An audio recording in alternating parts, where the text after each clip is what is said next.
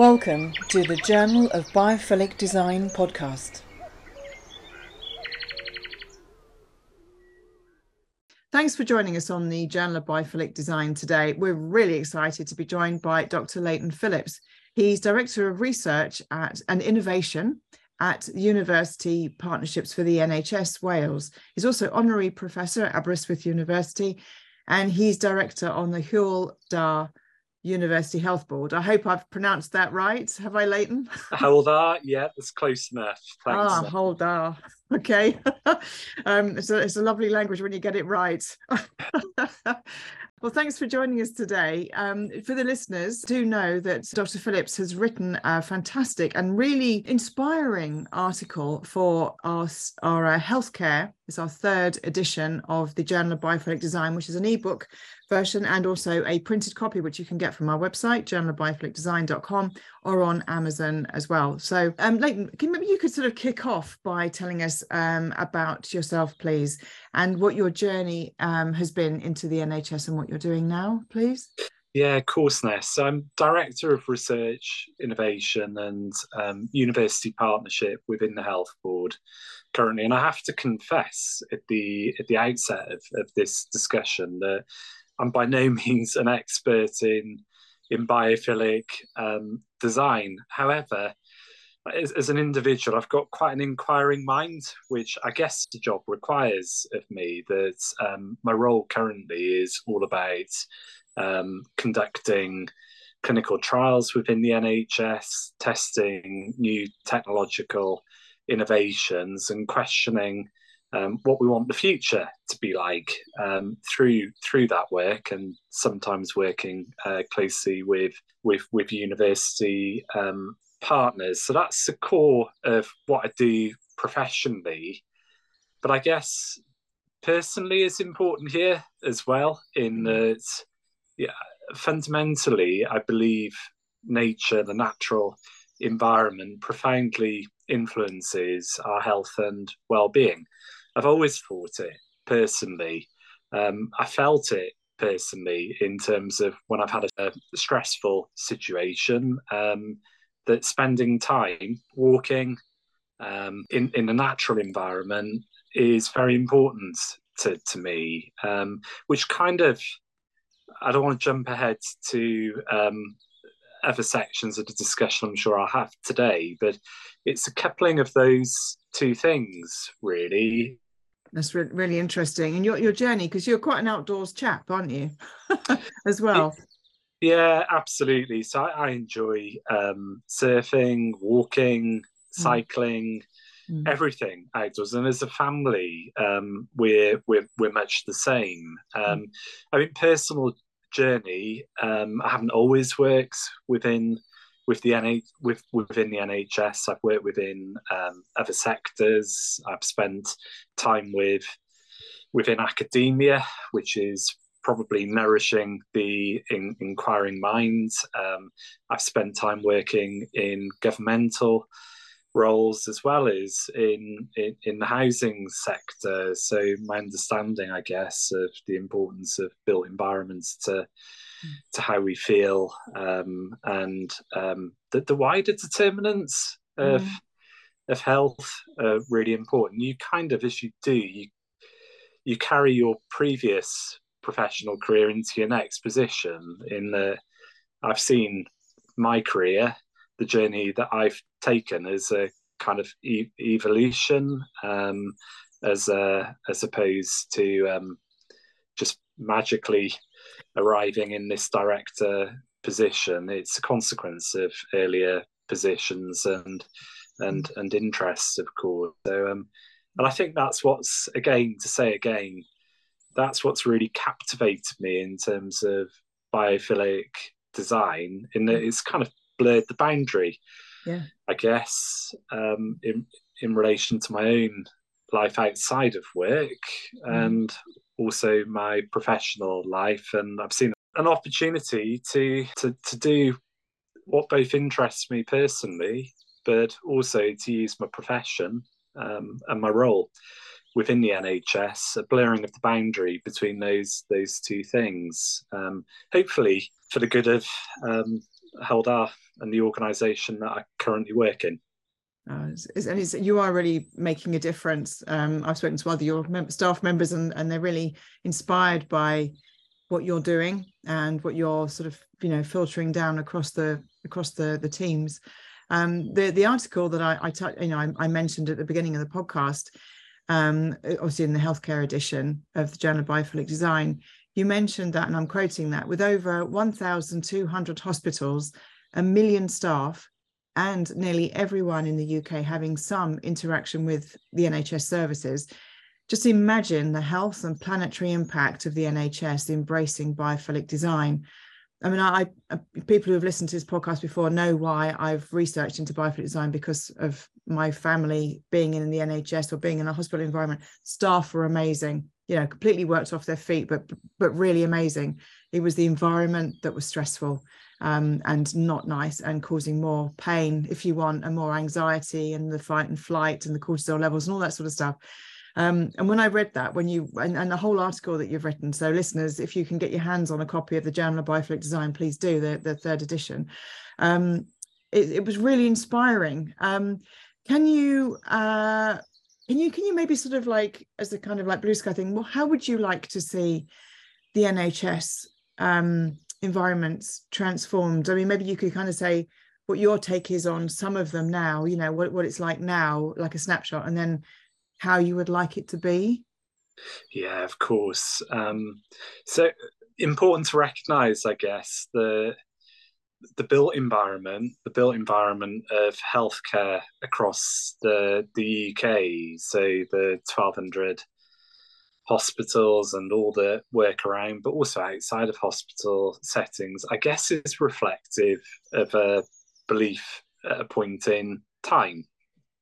But buildings and architecture, I, I guess, can sometimes outlast um, the period of time of, of that belief. So, a lot of our estate, I think, within our organisation, and it's, it's not unique to our organisation more widely across the NHS, is reflective of what we believed would be good 60, 70 years ago. So, uh, the the environments that we work in were designed for for good reason, but perhaps haven't evolved quickly enough to be reflective of what we now know is important to determining health and well-being. So, designed at a time where you know, we we thought clinical um, settings um, which were were white, sterile, um, all things that are still exceptionally important, I should add.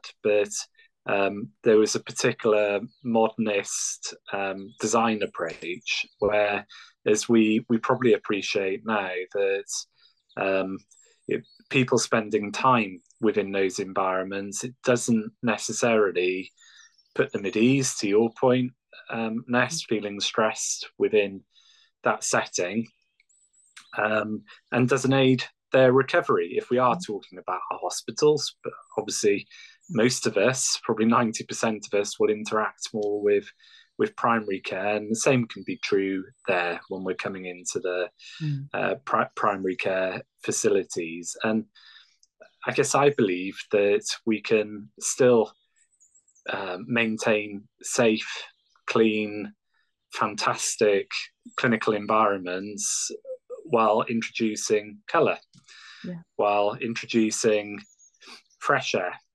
yes. while introducing views of the natural environment.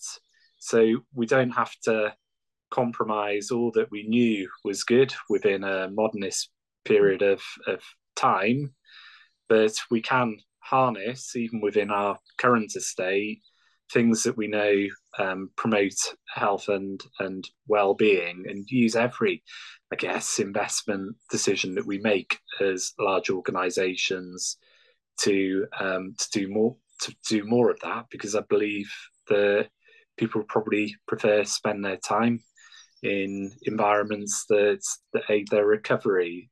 So it's partly that and partly spotting that there are examples from across the UK and internationally of um, hospitals and clinical facilities are really starting to embrace uh, embrace this concept of biophilic design. Absolutely. I mean, it's also the staff. I mean, you touched on it yourself about you know when you're stressed at work and and things. And you know, my mother um, was in hospital, and she's unfortunately she passed away, but she passed away in a quite a cacophonous environment. Um, but the staff were amazing. You know, there was all there was so much stuff going on, and um, you just think they've got no nowhere to go. There's respite and it's almost like being in a prison environment. Um, but like you say even just going into primary care even just going into your doctor you you want a nice sort of like environment to calm you down something you recognize that all those kind of visual references that we have like we know we spoke about before. Um, i mean you've you've got a 10 year strategy and um, and and you've you've called it a healthier mid and west wales. Um, and you're going to you know it's going to see millions actually spent on healthcare infrastructure. Can you tell us a little bit about the plan and, and how biophilic design will fit into that? Yeah, of, of course. So our our strategic plan is um, setting out the future of healthcare, but also activities that um, we undertake as an organisation to promote health and well-being. And that is the point, really, in in this that as an organisation we do more than provide services out of um, hospitals, secondary yeah. care facilities, and we want to do even more in, in the future. So our um, Healthier Mid and West Wales is about setting out that that journey. How do we move as an organisation increasingly from one that um, delivers healthcare to those who are ill and treats them to accepting uh, a wider role in promoting population health and, and well-being. And if you start to look at your role through that lens, then the home for um, the biophilic approach and biophilic design as part of that becomes more obvious because the kind of things that keep people um, he- healthy and and well and avoiding the need um, to be um, treated are often the kind of things that that biophilic approach describes. So, giving people access to um, fresh air or um, views of the natural environment, um, ability to walk within green spaces to recharge. You make the important point or um, you made the important point within the within the previous question that you know our staff as well how do we look after our staff and ensure that they have access um, to aid their own decompression time whether that's around a particular health care, care premise or, or, or more generally and west wales it, it's a beautiful area for those who mm. haven't spent time in west wales um, it's um, yeah, f- fantastic scenery, fantastic natural environments. There's an opportunity there again, just like I commented earlier in terms of blurring the boundary between professional and personal life because we're we're not all robots, are we? No. I don't come into work just to be a a, a, robot. Um, the, the, the way in which um, we spend our time outside of where influences our time in work, vice versa. So um, I think the the wider staff well-being um, equation is is really important as as as part of um, this. Yeah, um, we've spoken offline before um, about Maggie's cancer care centres, and you know listeners who might not be aware of those, I, I recommend you go and, and, search or or listen to the podcast I did with Dame Laura Lee.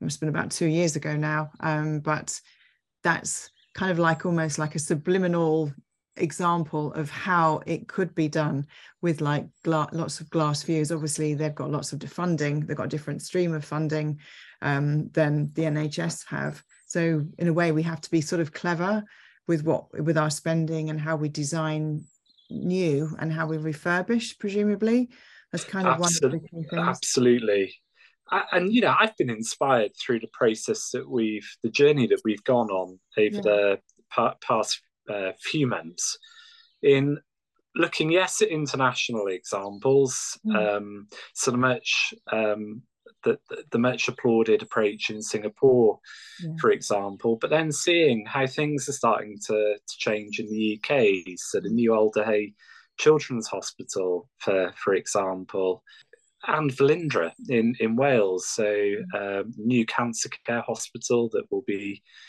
uh, constructed over the next couple of years, I think is very much predicated on the principles of biophilic design. So.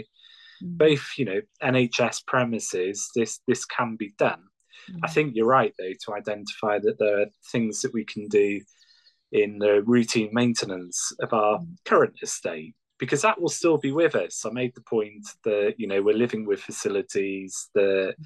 result from choices made 60, 70 years ago, um, there's still life in those buildings. Um, patients will still receive care. So I'm I'm really interested in what we can do yeah. within current estate as well.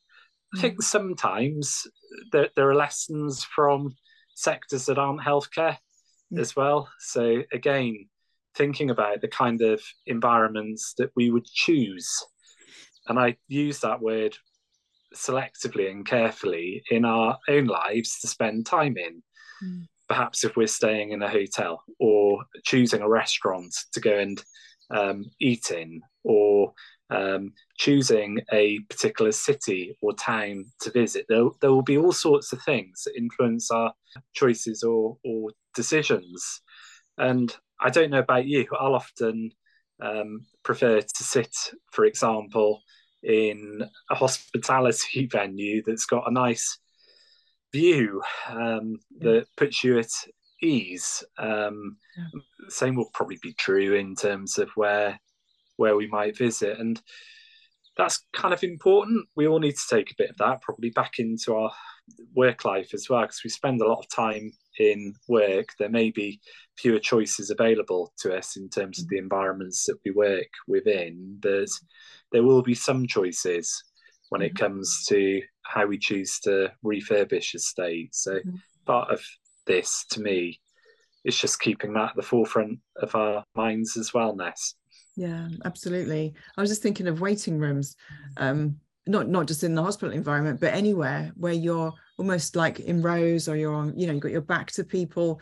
And we know that actually, and, you know, adds to that anxiety and that vulnerability and the whole sort of prospect refuge, you know, of different personality types obviously will cling to the wall and, but um, being able to kind of give that like a hug where people are kind of sitting and waiting for an intervention or something you know there's like you say there's there's many things we can do by when we need to refurbish the say the chairs for instance how do we how do we which ones do we choose? Do we choose them with high backs. Do we choose them? How do we how do we lay them out actually in the room that we've already got? So yeah we can we can be clever.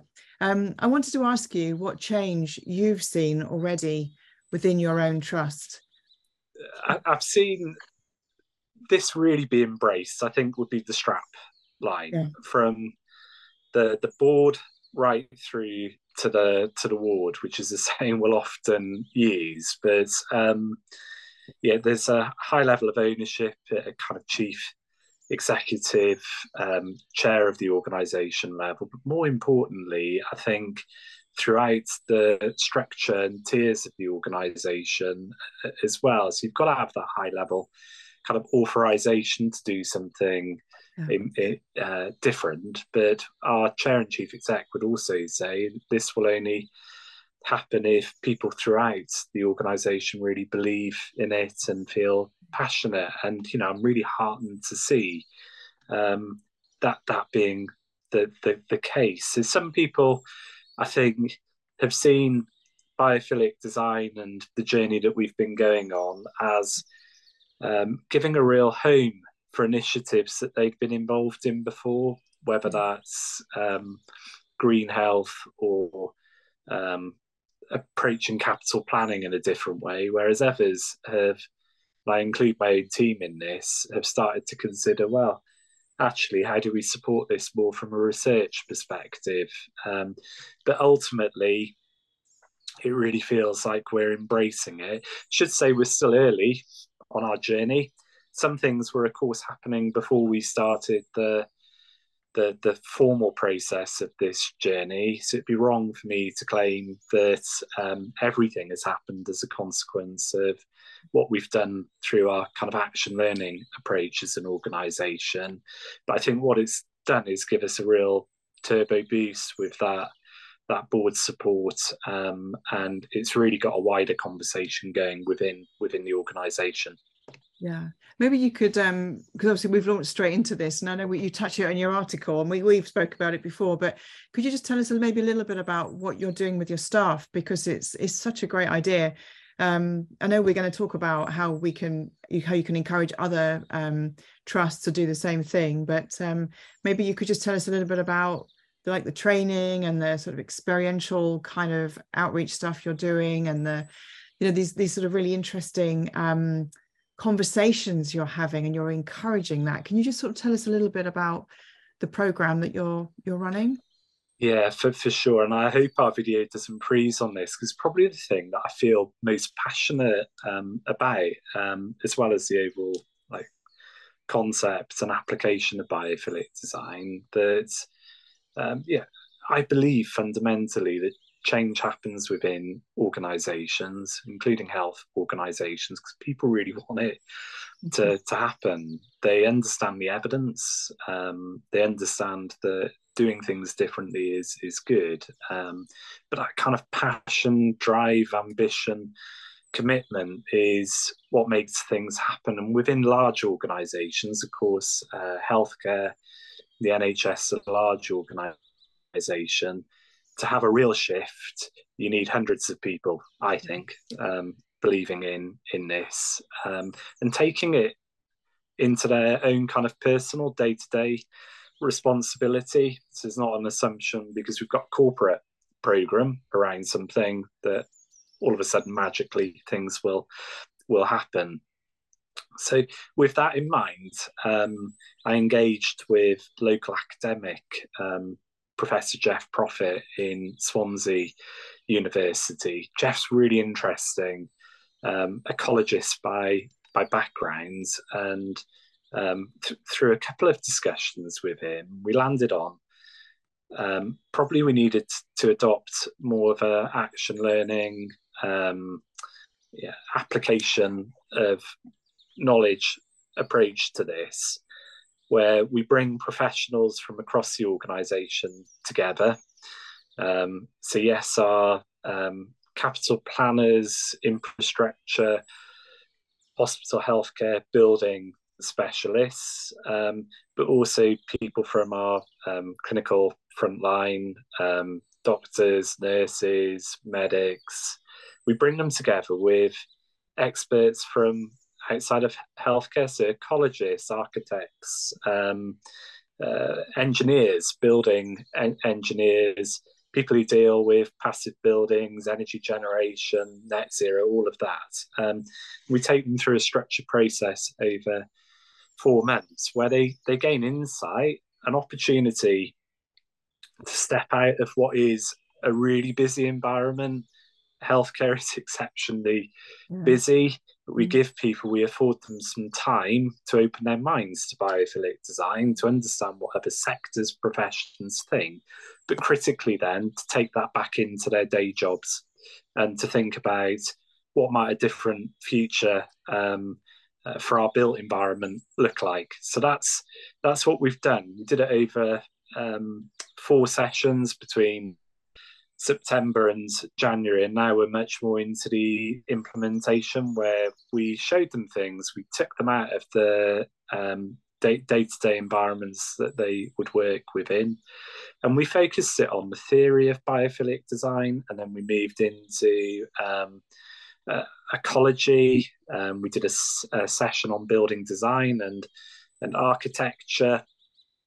Um, we did a session that the chief exec um, led with us uh, in December and early into the new year, where we did kind of sense making around it. That was a particularly good one because we invited, for example, the Velindre Cancer Hospital, um, a key individual that's been leading that development so that people could get a sense of how this could change. And in West Wales, you know, we've got a similar plan for a new hospital. Eight years time, we want that to be um, biophilic hospital.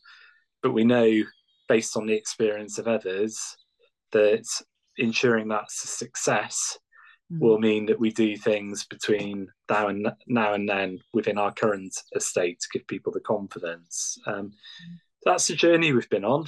Mm. Um, I think leaving it with an ecologist yeah. has been really interesting as well mm. for for me. Mm. Um, partly because um, Jeff will describe, and I hope he doesn't mind me doing this in a public forum, but he'll he'll des- describe the joy he has in digging holes and filling them with water and seeing what grows. And he's been involved in many wetland mm. developments, so um, less structured, um, and that's been good, I think, for us to think in those kind of less structured, organic ways. Um, challenging also because often we'll want to structure and think in quite linear terms, but yeah. really important, I think. Yeah, if you think about less structure, nature's like less structure, and we are nature. So really, it should. We just we're so used to having everything. We need everything like this laid out and stuff. And you know, there's the, there's that classic thing. I can't remember who it was that's attributed to, but if you want something you've never had, you have to do something you've never done and you also have to do it in a way you've never done it before. So what you're doing i think um, is incredibly refreshing. It's so exciting. And um, you know I, I just wish we could push the fast forward button so you could do it everywhere in the nhs to really encourage it. Um, i mean what, what are your hopes for this program um, sort of and also an ultimately a larger scale um, on the nhs uh, you know and this is partly kind of what drives me i love mm. seeing impact Ah. Um, so my immediate hope is within our organisation we can evidence change. And that's not going to be just about me. In fact, I'm probably the least important person in this equation. I'm the convener. You know, the experts were the people that we brought together. They'll make the change happen within the organisation. And I'm already starting encouragingly to see evidence of just that. So the capital planning process that we're going through around the new hospital. Um, I know discussions have been had with with the um, people who are supporting the business planning, the architectural team, about uh, how we start to think differently, embrace biophilic design in in that process. We've got fantastic um, uh, gr- green groups within the organisation that um, are are really picking this up and starting to run with it. We um, on a couple of grant applications with with Jeff and but also others. We're fortunate that we have the National Botanical Gardens of Wales on our doorstep. I mean, how lucky are we to have that? So mm. we're, we're directly working with them around biodiversity, creating environments for our staff and patients to spend time in. And I believe that being able to evidence change sustains the enthusiasm and motivates people. So I think if our approach had got lost in too much theory and not shown some rapid areas where we could start affecting change, that people would lose belief mm. in it. And that can happen quite rapidly. Um, so my hope or hopes are that as an organization that you know I, I deserve the slot that you've given me today that maybe i can come back in 12 months and say based on what we've started um, we can we can demonstrate within these areas that these kind of impacts have happened mm-hmm. and as a consequence of that um, it really becomes rooted mm. um, within the organization that we don't move on to the next thing the next way of describing um, how we acknowledge the importance of the natural world and you're absolutely right within which we all live. And play a part in we don't find another way of describing it mm. which can sometimes be the tendency when you're not making the rapid kind of impact and change that you that you want to happen. So that's my hope ultimately, and then others will do it via action. So others aren't just listening and thinking, "Who is this guy?" And I did confess at the front of this that I'm not a biophilic. I'm not, um, but I am surrounded by experts who have really engaged with the concept, and I think as an organisation to really gain credibility and to ensure that others perhaps would follow, we we need to be able to show people that impact now. That's fantastic. And and yes, definitely you can come back whenever you like, 12 months, whenever. And maybe we could do like a, a TV production alongside so we can video it and do some, you know, actually show some visuals there as well. So maybe that's something to aim for. Um, so it'd be like a, a, a, you know a filmed video podcast. So um, listeners, bookmark this time, twelve months time.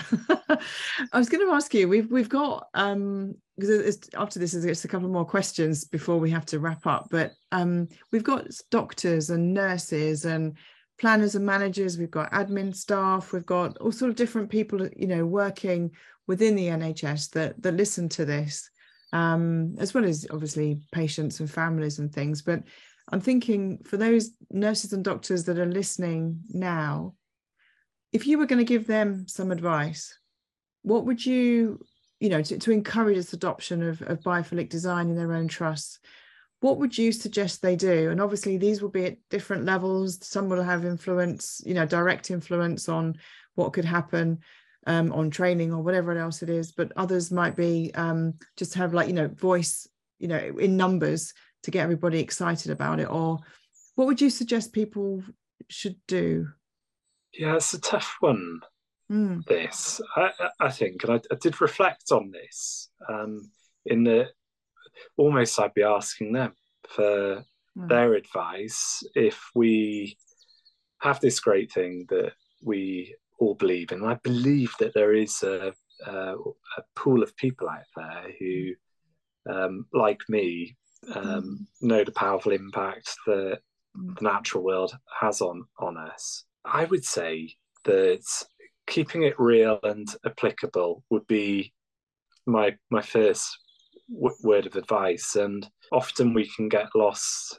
in the grand plan, the long term, and that's really important to have the long term vision. I don't want people to think that uh, I don't accept the importance of that. And even if you look at Singapore, which I have, you know, that's been a 20, 25 year journey. But also in looking at that example, they did, I think, lots of practical things in the near term that enabled them to evidence the case for change in reality rather than a theoretical case. So I think keeping it practical, which is probably behind that point that I would speak to them mm. and say, what kind of environment actually um, would you like to work in? Mm. What are the restrictions? Because I know that there'll be limitations to the mm. kind of, if we take hospitals, the kind of vegetation, for example, that you can introduce. Um, that there are reasons um, for sterile, clean environment, really good reasons. So, um, and they'll have the answers to working through some of those practical implementation challenges. So, keeping it practical and this this sense of chipping away and mm. people being able to feel the benefit. I think thinking about every investment or decision that is made as a opportunity. So undoubtedly we work in systems that are under a lot of pressure and people are busy doing the day job. So creating space to think um, about how the environment that we work in could change in, in the future is really difficult. So for me, it's how can um, biophilic design be a part of hundreds of discussions rather than wrapping it up as something unique. Mm-hmm. Um, although I think it is um, pretty special and something that needs to be protected as a concept. Mm. And then, thirdly, the, the, biggest lesson for me, and I don't know whether this will resonate with others, um, it's recognizing that for me, what's different about biophilic is this balance. Mm. Um, that you might go for one thing. So you might go for a building that generates loads of energy, which is fantastic and is well insulated. But actually, if that means you can't incorporate glass, and there are a few openings within the structure of that building, mm. it feels quite stuffy. Yeah. That's not great for my health and well-being. So for me, biophilic design, I think good biophilic design, again, not an architect, should be about recognizing that balance and um, understanding that you go for something that's super energy efficient, you might lose other aspects of what I feel the um, the definition of biophilic design is meant to be. So keep it practical, recognize every opportunity, recognize balance would be um, mm. what I consider to be important in this. Yeah, fantastic. That's that's really great. Um, just as you were saying that, you're saying about light. There's so many, all the innovation on glass and and things now as well. You can get some really super insulation, get things with shielding, things that come down that sort of like got automatic kind of um, shading if it gets too bright or too dark, you know. So um, obviously they, there's a cost involved in that, but as the technology advances, and by the time, like you say, the sort of the behemoth kind of like moves around to say, yes, we want to embrace biophilic design, hopefully the costs of these things would have come down as well. So um, and also the supply chain is really important, I think, too, to recognize that the supply chain have um, a duty of care as well, not just to kind of peddle the same chairs and peddle the same stuff to the procurement teams is actually to say, look, there's another option here. Um, so that everybody's working together at all those different levels. Um, I did like what you, I like what you said, and that really resonated too when you said um, that every investment is an opportunity. So every time you have, they, you know, the NHS, wherever, you, whichever level you are, that you have to pay for something, you have an opportunity to to choose um, as I said, it comes down to the supply chain too, and where your and your procurement um, process. But you know, maybe there's also you know like a double pronged attack to um, to work together to create something. Um, yeah, really exciting. Um, I'm going to ask you the final question in a second, but before we get there, um, is there anything else you'd like to add, Leighton? I I don't think so. At um, at this, I, well, maybe to re-emphasize that balance yes. point, mm. um, which I think is important and maybe triggered slightly by you. Mm. Um, we talk a lot about value mm. within healthcare. We talk about value in all aspects of life. And on the procurement point, I think that's quite important. So, um, how, how do we value the longer term impact of an investment? But there will be tensions mm. in that within um, a financially constrained system, mm. and probably some tough discussions if a um, a, a technology or approach that truly reflects the biophilic design approach costs more, then it's how do we value that within our, our overall procurement system. Mm. And, you know, back to the collective leadership, action learning point, that's why I think it's really important that any organization brings all of the experts around the table mm.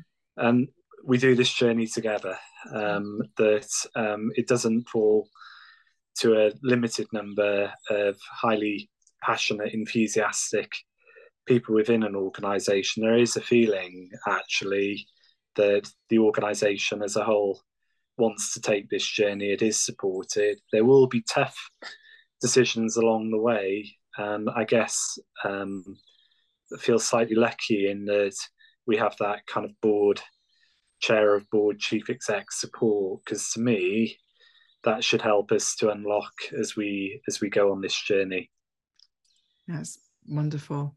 So uh, listeners and watchers to our youtube channel um, I'm holding up um, a copy of the healthcare edition of the Journal of Biophilic Design. And if you want to read more about Leighton's um, project, it's um, it's a fantastic um, article. I recommend you get your hands on a copy of the Journal of Biophilic Design Healthcare Edition uh, so you can drill down and, um, and find out more. So, Leighton, we're at the final part of the podcast. And it's, as I say, it's my favorite bit, I think. And I'm really intrigued to hear your take on this. So, if you could paint the world with a magic brush of biophilia, what would it look like? Yeah, tough question. Um, but I think I think it would be like driving through the Snowdonia National Park, which is a national park in North Wales, incredibly beautiful. Other national parks are available in the UK. Other beautiful places are available, um, of, of course, across the, the world. Or the North Coast 500 up in in Scotland, or the the Lake District, in a car that is of course, powered by hydrogen or, or electric. Um, I wouldn't want to be criticised. And I contrast that. Oh, it would have to be a sunny day. Yeah. Um, and don't worry, I will unpack this. You're probably wondering where where where's he going with this? But I contrast it with driving around the M25 on a rainy day in a diesel vehicle stuck in uh, gridlock traffic. So M25 was designed to be very functionally efficient, of course, whereas the roads, whether North Coast 500 or the road, I can't name it, through the Lake District, but I've driven it, or Snowdonia National Park, they weren't designed to be necessarily functionally efficient, or they were in a period of time where, you know, the modernist motorway approach was was less uh, apparent. So for Snowdonia, curves, it twists, it undulates. It's quite a slow road to, to travel. It's got lots of undulations, lots of greenery, natural air. Often you need more time to travel it. More time gives you pause for, for reflection.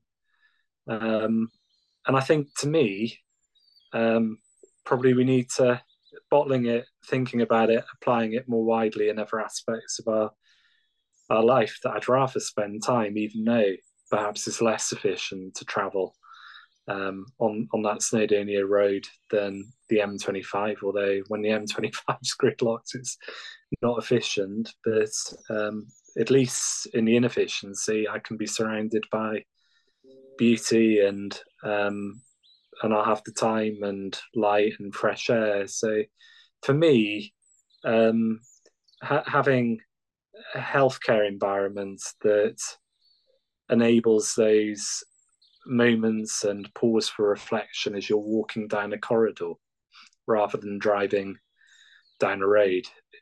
Between seeing a clinician and going for an image for example these are important moments. With your your family they're high stress moments. Even if you're visiting someone who's been in a nasty accident. So um, can we can we think more about exposure to nature? Because I think even for our staff, of course, working within those busy environments too, those moments, those pauses, the time for reflection is is really important. So that would be my paintbrush, and that would be my image ness. I would draw an image of, I don't know, I'm not a very good painter, but I draw an image of um, or paint an image of Snowdonia National Park or the um, North Coast 500 up there in Scotland. Thank you for listening to the Journal of Biophilic Design podcast.